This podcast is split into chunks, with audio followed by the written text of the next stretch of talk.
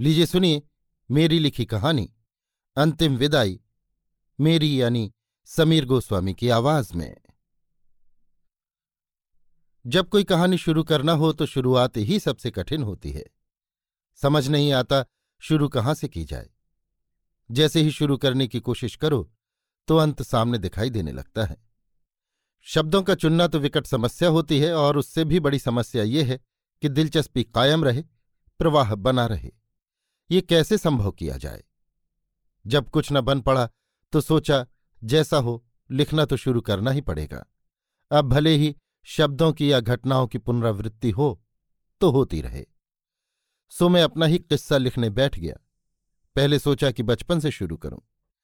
लेकिन उस बचपन से, जिसमें मैं, एक गरीब परिवार, या यूँ कहें, निम्न मध्यम वर्ग का लड़का था, जिसके कोई सपने नहीं थे।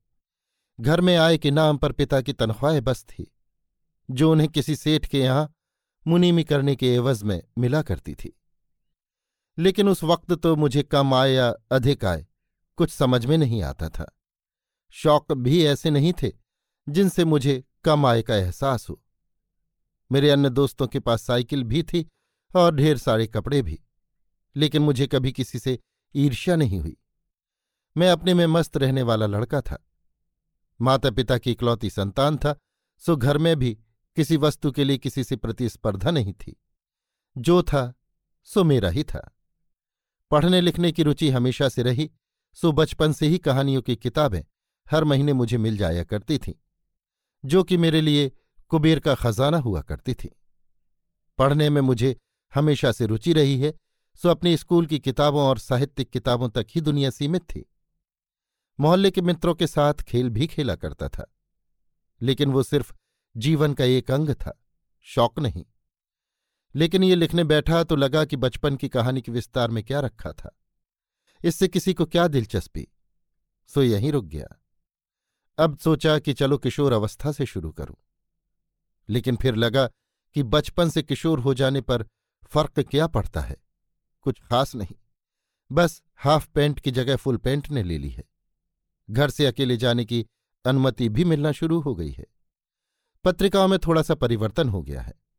राजा रानी की कहानियों की जगह अब वो कहानियाँ पढ़ने लगा हूँ, जिनमें थोड़ा बहुत यथार्थ समाहित होने लगा था। स्कूल में पढ़ाई का बोझ बढ़ने लगा है। माँ बाप अब समझाने भी लगे हैं, भविष्य की चेतावनी भी देने लगे हैं। पिता की त्वचा कुम्हलाने लगी है और मेरी चमकने लगी है। कई बार सोचता हूँ तो ऐसा लगता है जैसे बच्चे को माँ बाप अपना ही शरीर देना शुरू कर देते हैं। जैसे जैसे आपका शरीर परिपक्व होता जाता है, उनका कमज़ोर होता जाता है। ऐसा लगता है वो अपने खून की एक एक बूंद से, मांस के एक एक टुकड़े से संतान की परवरिश करते हैं। अनजाने में हम अपना शरीर बनाने के लिए उनके शरीर से ही सामग्री लेते जाते हैं और वो खुशी खुशी देते जाते हैं। लेकिन फिर लगा कि इस किशोर अवस्था में भी किसी की क्या दिलचस्पी? सो उसे भी यहीं रोक दिया। फिर सोचा कि चलो जवानी से शुरू करते हैं। जवानी के उन दिनों से जब कॉलेज में दाखिला हो गया था। दो साल कॉलेज में गुजार भी लिए थे। लेकिन इन दो सालों में कुछ ऐसा हुआ क्या, जो लिखने जैसा कुछ हो? अगर था तो वही आत्मप्रशंसा वाला, वही कि पढ़ने में होशियार, देखने में सजीला बात करने में सौम्य जैसा कुछ। सो ये तो ऐसा है कि कोई अनोखा या विरला नहीं है। बस एक खास बात जो थी, वो ये कि बात करने में सौम्य तो था ही, शर्मिला भी था। इस कारण लड़कियों से उतना घुला मिला नहीं था। मेरे साथ के मित्र हमेशा किसी न किसी अपनी मित्र की चर्चा करते रहते। उसके लिए आहें भरते, लेकिन मुझे ये बात समझ में ही नहीं आती थी। ऐसा नहीं था कि मैं बुद्धू था, लेकिन मुझे इन सब की उपयोगिता समझ में नहीं आती थी। कोई दिल पर हाथ रखकर आह भरता तो मुझे कुछ अजीब सा लगता। ऐसा कैसा दिल है? ऐसा कैसा दर्द है? वगैरह वगैरह और प्रेम? ये प्रेम क्या है? किसी को देख लिया और आहें भरने लगे। ये तो कोई बात न हुई। खैर, इस कारण से मेरे मित्रों की संख्या भी बहुत ही सीमित थी। या यूँ कहें कि थी ही नहीं। मुझे पढ़ने में आनंद आता था और दूसरे मित्रों को अपनी प्रेम कहानी सुनाने में। सो किसी से पटरी बैठना मुनासिब ही न था। हाँ एक बात तो बताना भूल ही गया। मेरे लिए कॉलेज में दाखिला लेते समय एक नई साइकिल पिताजी ने बतौर उपहार दी थी, और वो साइकिल मेरे लिए पुष्पक विमान से कम न थी। रोज उसकी ऐसी सेवा करता था जैसे छोटी बहन हो।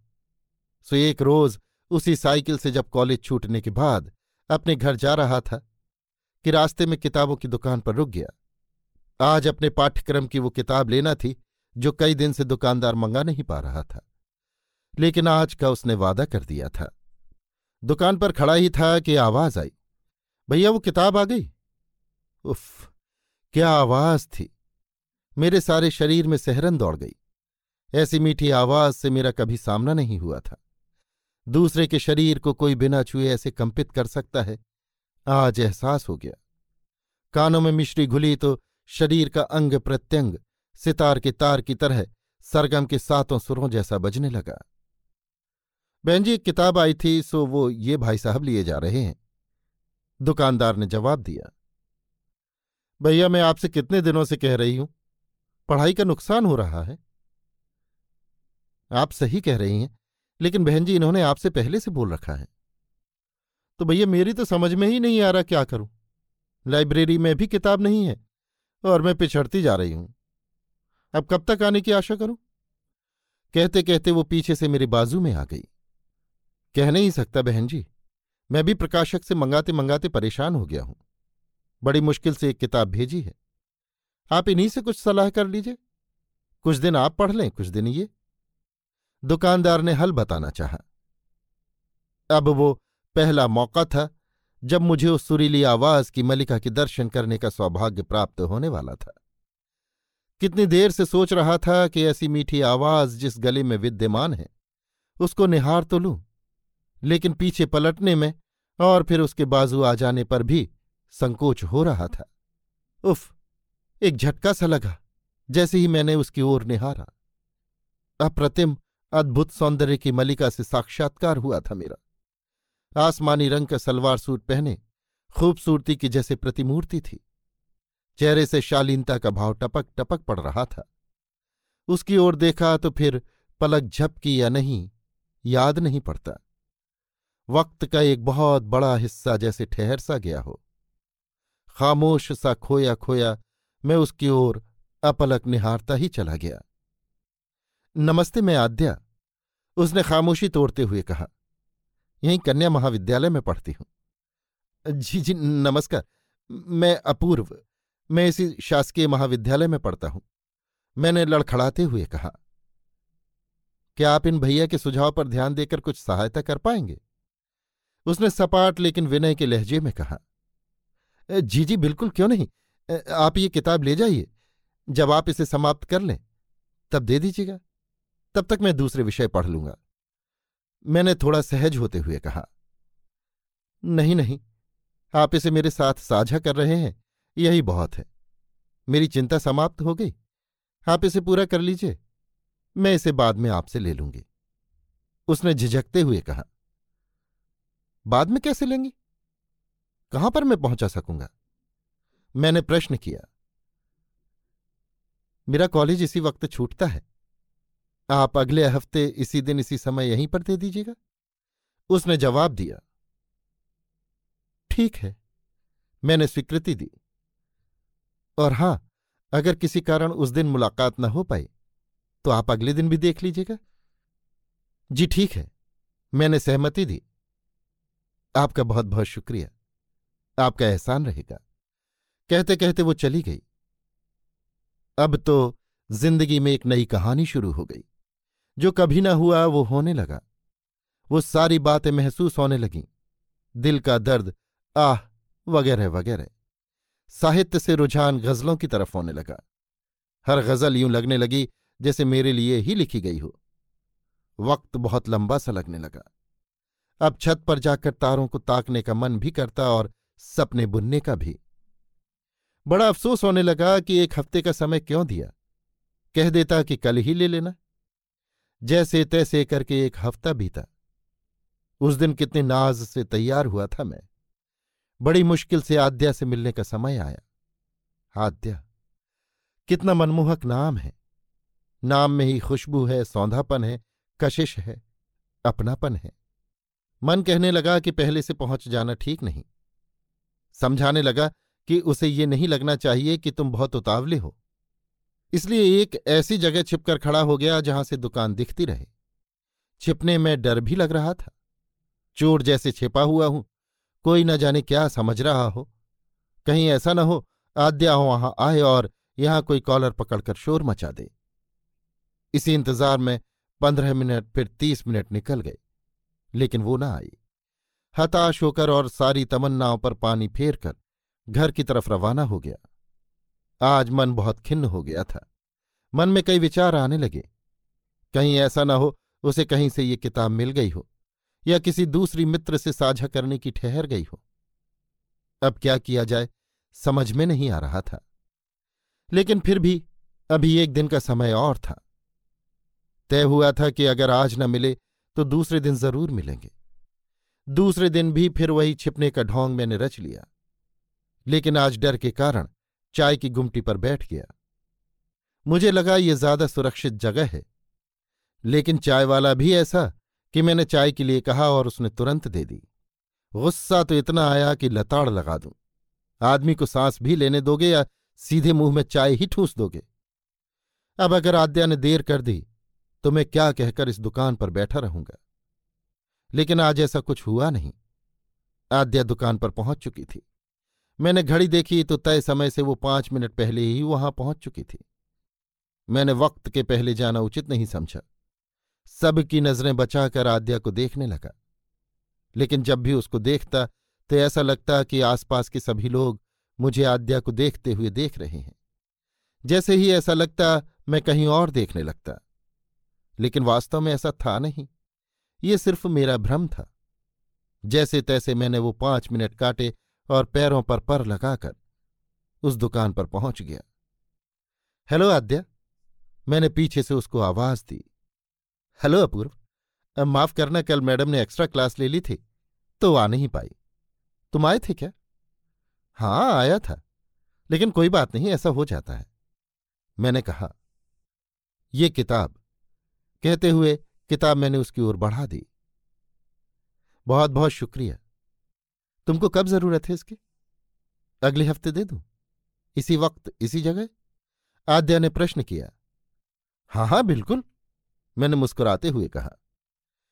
इसके बाद हम लोग लगभग पाँच मिनट तक खामोशी से खड़े रहे। फिर अपने अपने घर को विदा हो गए। अगली मुलाकात के इंतज़ार में ये पूरा हफ़्ता कैसे कटा, मैं ही जानता हूँ। लेकिन ये ना समझिएगा कि मैं वो आशकों जैसा हो गया था। जीवन बिल्कुल सामान्य था। पढ़ाई भी उतनी ही शिद्दत से करता था, जिस शिद्दत से इंतज़ार। अगले हफ़्ते फिर हमारी मुलाकात हुई, लेकिन इस बार दोनों को इंतज़ार नहीं करना पड़ा। अब हम बातचीत करने में भी सहज हो चले थे। वो जो एक झिझक थी, शायद जाती रही थी। अपूर्व, तुम्हारी किताब। हालाँकि मुझे इसकी फिर ज़रूरत पड़ेगी। दो ही चैप्टर अभी पढ़ पाई हूँ, और दूसरा चैप्टर तो बिल्कुल समझ में नहीं आ रहा। आद्या ने किताब देते हुए कहा, ऐसा क्यों? चैप्टर तो बहुत आसान है। मैंने सहजता से कहा, तुम्हें समझ में आ गया क्या? हाँ बिल्कुल। अगर अपूर्व तुम्हें कोई परेशानी ना हो तो मुझे समझा सकते हो। हाँ हाँ बिल्कुल, इसमें परेशानी की क्या बात है? तो कब? तुम जब कहो? आज? हाँ हाँ आज, लेकिन कहाँ? अगर तुम्हें आपत्ति न हो तो मेरे घर चलकर। अंधा क्या मांगे, दो आँखें। मन की खुशी चेहरे पर ना आ पाए, इसके लिए कितना जतन करना पड़ा, मैं ही जानता हूँ। इसके बाद हम दोनों आद्या के घर चले गए। घर पर पहुँचे तो आद्या के मम्मी पापा बैठक में बैठे ही कुछ बातचीत कर रहे थे। पापा, ये अपूर्व, मैंने बताया था ना जिन्होंने किताब देकर मेरी सहायता की है। अपूर्व, ये मेरे मम्मी पापा हैं। नमस्ते अंकल, नमस्ते आंटी। मैंने अभिवादन किया। हाओ आओ बैठो बेटे। तुम्हारा बहुत बहुत शुक्रिया तुमने बिटिया की सहायता की। बहुत परेशान थी। कहाँ रहते हो बेटा? आद्या के पापा ने पूछा। जी, अंकल, यहीं शिवनगर में। पापा क्या करते हैं? जी, अंकल, कपड़े की दुकान है हमारी। मैं आपको बताना ही भूल गया कि लगभग दस वर्ष पूर्व पिताजी ने मुनीमी छोड़कर स्वयं की कपड़े की दुकान खोल ली थी और वो अच्छी चल भी निकली थी। जिससे हमारी आर्थिक स्थिति भी काफ़ी अच्छी हो चली थी। वहाँ शिवनगर में तो पांडे जी की कपड़े की दुकान है। आद्या के पापा ने कहा जी जी अंकल, मैं उन्हीं का बेटा हूँ। अरे वाह! बेटा पांडे जी और मैं साथ साथ पढ़े वो तो उनके ऊपर परिवार की बहुत जिम्मेदारियाँ थीं तो ज़्यादा पढ़ाई नहीं कर पाए। लेकिन बेटा वो पढ़ने में बहुत होशियार थे और बहुत सज्जन भी। आज भी उनसे कभी कभार मुलाकात हो जाती है। कितना अच्छा संयोग निकला कि तुम तो घर के ही बच्चे निकले। पापा, मुझे अपूर्व से कुछ समझना है, समझ लो। आद्या ने बातों को विराम देने के उद्देश्य से कहा। हाँ हाँ बेटा, मैं यहीं बैठूं या चला जाऊँ? आद्या के पापा ने पूछा। आपको जैसा ठीक लगे। आद्या ने कहा। आद्या के पापा वहीं बैठकर कोई किताब उठाकर पढ़ने लगे और मैं आद्या को वो चैप्टर समझाने लगा जो कि उसको समझ नहीं आ रहे थे। लगभग एक घंटा तक समझाने के बाद काम समाप्त हुआ और मैंने जाने की इच्छा जताई। मैं जैसे ही घर को निकलने लगा, आद्या के पापा ने कहा, बेटा पांडे जी को मेरा नमस्कार कहना और कहना कि याद किया है। कभी अपने इस मित्र के घर भी आ जाए और तुम्हें भी जब ठीक लगे आ जाया करो बेटा। हाँ हाँ अंकल, बेशक। आप भी कभी घर आइए ना? मैंने कहा, कभी क्यों? इसी रविवार को आ जाएँगे? आद्या के पापा ने हँसते हुए सहजता से उत्तर दिया लौटते समय मेरा दिमाग घूमने लगा। क्या आद्या के पापा वाकई इतने खुश मिजाज हैं? या कुछ बनावटीपन है? ये कैसा संयोग है कि सब कुछ अकस्मात हो गया? जिसको देख नहीं पा रहा था, उसके वा, उसके परिवार के इतने करीब कहीं कुछ और तो नहीं है? खैर, अपने मन में चल रहे चक्रवात को शांत करके मैं घर पहुँच गया। घर पहुंचकर पापा से, आद्या से मुलाकात और उसके पापा का संदेश आदि से अंत तक इस डर से कह दिया कि कहीं अगर वो रविवार को आ गए तो मैं तो झूठा बन ही जाऊँगा। रविवार को आखिरकार शाम को आद्या के पापा अपने परिवार के साथ घर आ ही गए। औपचारिक बातचीत हँसी मज़ाक चलता रहा और यूँ ही लगभग एक घंटे के बाद वो वापस चले गए। जाते जाते वो पापा से वादा ले गए कि अगले रविवार हम उनके घर अवश्य जाएँगे। आने जाने का ये सिलसिला यूँ ही चालू हो गया। कई बार ऐसा होता है, एक छोटी सी मुलाकात पूर्व परिचित लोगों में इतना अपनापन भर देती है, जैसे वो जन्मों से एक ही परिवार के सदस्य हों। अब तो आद्या का मेरे घर आना या मेरा आद्या के घर जाना कोई अजीब बात न रही। मेरे और आद्या के घर वाले अगर हमारी मित्रता को उस नज़र से नहीं देखते थे, जिस नज़र से मैं देखता था तो हमारे साथ रहने में उन्हें कोई आपत्ति होने का सवाल ही नहीं था। और अगर वो लोग उसी नज़र से देखते थे, जिस नज़र से मैं देखता था तो फिर ये स्वतंत्रता कैसी थी? ये अनापत्ति कैसी थी? कुछ भी हो, मेरा और आद्या का मिलना बेरोक टोक जारी रहा। ये सब सुनने में एक कपोल कल्पित कहानी सा लगता है, एक स्वप्न जैसा लगता है।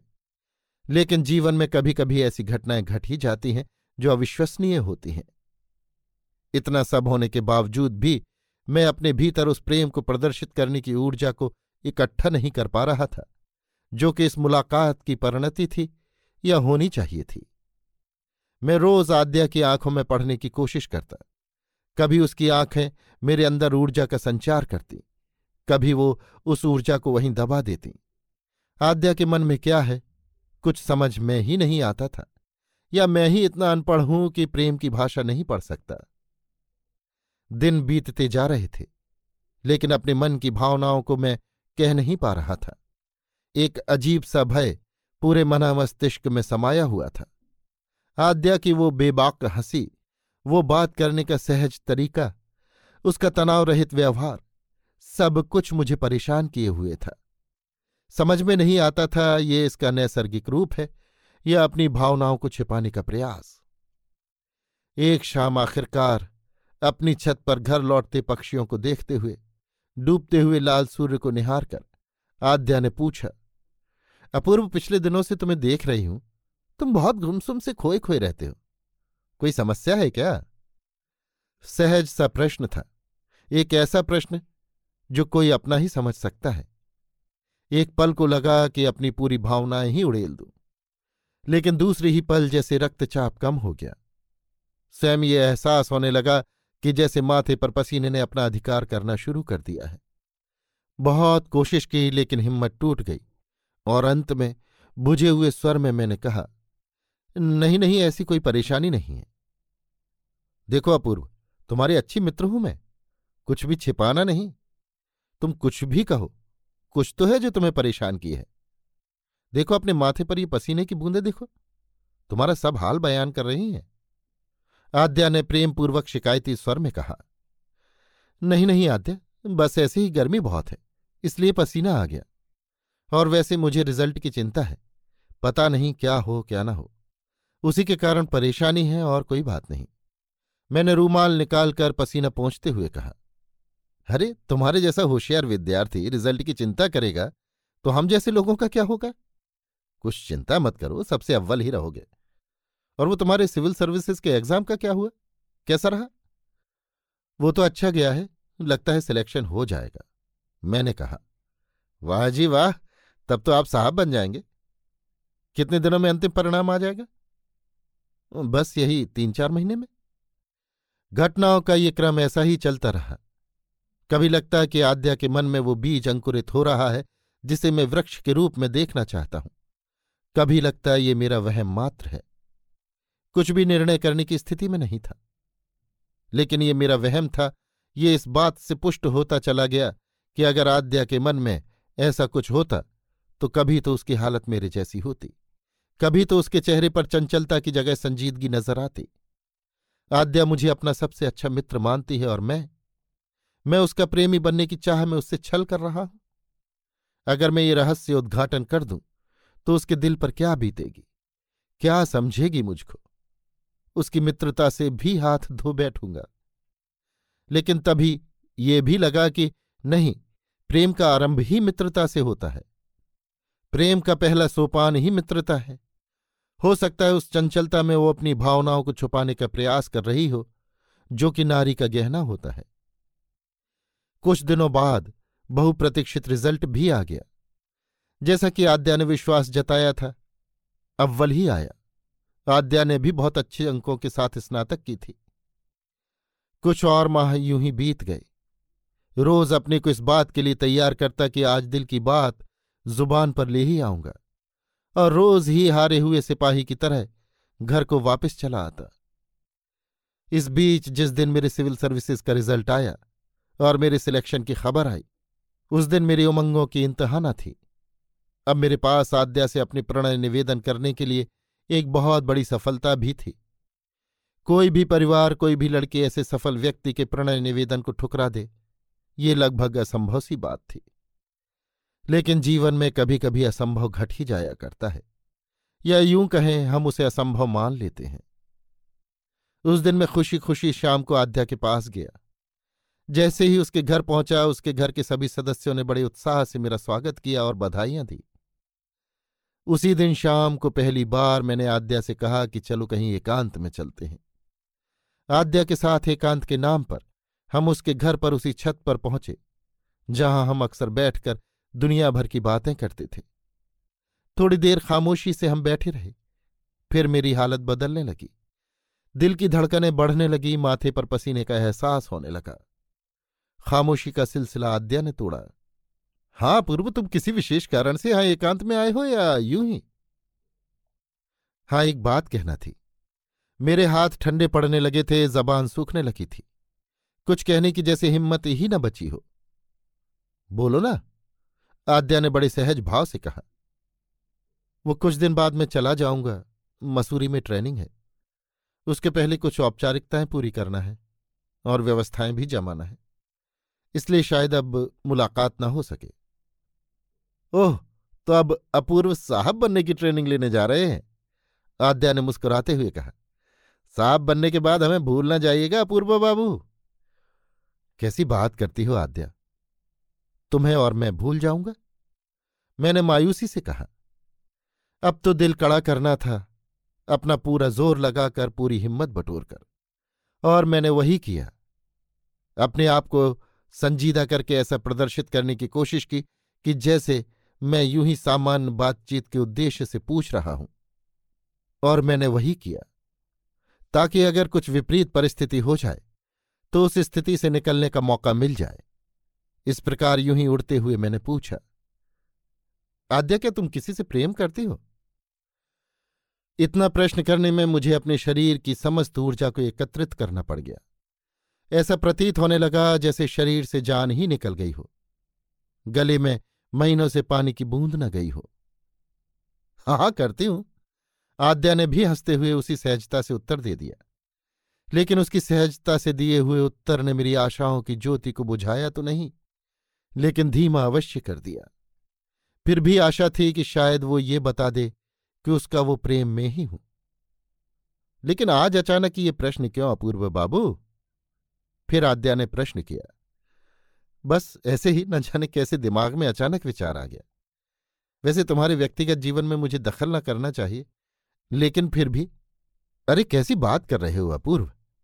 तुम मेरे सबसे अच्छे मित्र हो। मेरा एक एक रहस्य जानने का तुम्हें अधिकार है। अगर ये अधिकार तुमसे मैं छीन लूँ तो समझ लो मैंने मित्रता तोड़ दी। आद्या ने कहा तो तुम मुझे अपने उस प्रेम से मिलवाओगी नहीं? मैंने सकुचाते हुए कहा मुझे आशा थी कि उसका जवाब आएगा कि तुमको तुम्ही से क्या मिलवाऊं। लेकिन आद्या ने उसी चंचलता से कहा, इतनी बेताबी न करो अपूर्व। एक दिन तुमसे उसे अवश्य मिलवाऊँगी। और जिस दिन तुम उससे मिलोगे, यकीन मानो तुम्हें ऐसा लगेगा मानो दुनिया के सबसे उत्तम व्यक्ति से तुम्हें मिलवाया है। दिल टूट चुका था। मित्रता बोझ लगने लगी थी। जिस आद्या को पहली नज़र में अपना सब कुछ हार दिया था वो आज मुट्ठी की रेत के समान सामने से फिसलती सी मालूम हुई। बस ऐसा मन कर रहा था कि कहीं दूर अकेले में जाकर ज़ोर ज़ोर से गला फाड़ कर रोऊं। ज़िंदगी में आद्या को पाने के बारे में न सोचा था तो भी खोने का तो कभी सोचा ही न था। उसके बिना अब जीवन नीरस जान पड़ने लगा। इसके बाद फिर आद्या से नहीं मिला। मेरे मसूरी जाने के पहले दो बार वो घर पर आई, लेकिन किसी कारणवश मैं घर पर नहीं था, इसलिए मुलाकात न हो सकी। इस बात की वेदना भरी खुशी भी मेरे मन में हुई कि चलो आद्या का सामना न करना पड़ा। मसूरी की ट्रेनिंग के बाद मेरी पोस्टिंग भी हो गई। सीधे जाकर नौकरी ज्वाइन कर ली। अब अपने ही शहर जाने का मन न होता था। उस शहर के बारे में सोचकर ही रोने का मन करता। आद्या को भुलाने की भरसक कोशिश करने लगा। जब भी माँ पिताजी की याद आती उन्हें ही अपने पास बुला लिया करता। पोस्टिंग होती रही, शहर बदलते रहे और आद्या के पत्र भी निरंतर आते रहे। हर पत्र में वो यही लिखती थी, घर कब आओगे? अब तो साहब बन गए हो, भूलने लगे हो। मेरा भी यही जवाब होता कि अभी काम बहुत है, वक्त नहीं मिल रहा। उसके आखिरी दो पत्र जो आए, उनमें लिखा था कि आ जाओ, तुम्हें अपने प्रेम से मिलाऊँगी। इन दोनों पत्रों का जवाब देना मैंने उचित नहीं समझा। इसके बाद इसी आशय का एक और पत्र रजिस्ट्री से आया और फिर उसके बाद पत्रों का सिलसिला बंद हो गया। आखिरी पत्र के तीन महीने बाद अकस्मात मुझे आद्या की शादी का कार्ड मिला। कार्ड के साथ एक पत्र भी मिला, जिसमें उसने मित्रता का वास्ता दिया था और कहा था कि अगर कभी सच्चा मित्र माना हो तो शादी में अवश्य आना। तुम्हारी हमेशा एहसानमंद रहूँगी। अगर शादी के एक दो दिन पहले आ सको तो और बेहतर होगा। मैं ऑफ़िस से छुट्टी लेकर तीन दिन पहले ही अपने घर पहुँच गया। अपने प्रेम की चिता सजाने के लिए, उसे अंतिम नमस्कार और विदा करने के लिए। जैसे ही आध्या के घर पहुँचा, सारे घर के लोगों के चेहरे पर खुशियों का एक सैलाब सा दिखाई दिया। आद्या के चेहरे पर शांति की इच्छाया दिखाई दी और आँखों में एहसान मानने की परछाई। आद्या अब भी वैसी ही है। वैसे ही बात करती है, वैसी ही शोखी है, वैसी ही चंचलता। अपनी शादी को स्वयं ही उत्सव की तरह मना रही है। मैं पहले संजीदा था। अब उस संजीदगी में उदासी जोड़कर वहाँ पहुँचा था। मेरे पहुँचते ही जैसे आद्या ने अपनी शादी का सारा बोझ मेरे सर पर दे मारा। ये काम करना है, वो काम करना है। मैं तो काम में ऐसा व्यस्त हो गया जैसे मेरे ही घर में शादी हो रही हो। दोपहर को घर जाने को कहता तो आद्या तुरंत कह देती कि एक घंटे बाद आ जाना फला कार्यक्रम है। कभी मेहंदी है, कभी हल्दी है, कभी महिला संगीत है। कितना तामझाम फैला रखा है। और आद्या ऐसी कि मेरा हर जगह होना आवश्यक किए थी। आखिरकार विवाह की वो रात आई, जब उसके घर बारात आई, और उसका विवाह एक सुंदर सजीले युवक से संपन्न हुआ। पता चला था कि किसी अच्छी कंपनी में उच्च पद पर अच्छे वेतन के साथ कार्यरत है। मुहूर्त की अनुपलब्धता के कारण जल्दबाजी में ये शादी करनी पड़ी। अन्यथा अगले दो साल तक तो योग न था। आद्या ने तो कहा था कि दो साल इंतज़ार कर लेते हैं, लेकिन लड़के वाले माने नहीं। देर रात को मैंने आद्या से घर जाने के लिए कहा तो आद्या ने कहा कि सुबह सात बजे विदाई है। विदाई पर अवश्य आ जाना। तुम नहीं आओगे तो बोझ रहेगा। मैंने भी मन में कहा कि हाँ, प्रेम की अंतिम विदाई करने ही तो मैं आया हूँ। और उससे कहा कि तुम चिंता न करो, मैं अवश्य आ जाऊँगा। सुबह ठीक सात बजे मैं तैयार होकर विदाई के लिए आद्या के घर पहुँच गया। विदाई की तैयारी शुरू हो चुकी थी। घर के सभी लोग कतारबद्ध खड़े थे। सबसे आखिरी में मैं खड़ा हो गया। दूल्हा आकर कार में बैठ गया। आद्या घर से निकली। अपने चचेरे भाई के कमर में दोनों हाथ डालकर सीने पर सिर रखकर रोई और आगे बढ़ गई। फिर उसने अपने सहेलियों व अन्य रिश्तेदारों से यही किया। इसके बाद अपने पिता के पास आई। उनके पीछे तक हाथ डाला, सीने पर अपना सिर रखा और सुबक सुबक कर रोने लगी। शब्द उसके मुँह से निकल नहीं रहे थे। फिर अपनी माँ के पास आई।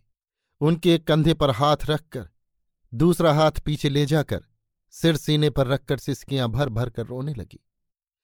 अब मेरी असहजता बढ़ने लगी। अब मेरी बारी थी। मैं कैसे उसको विदा करूँ? रोने का मन तो मेरा भी कर रहा था, लेकिन रो नहीं सकता था। अचानक आद्या मेरे पास आई।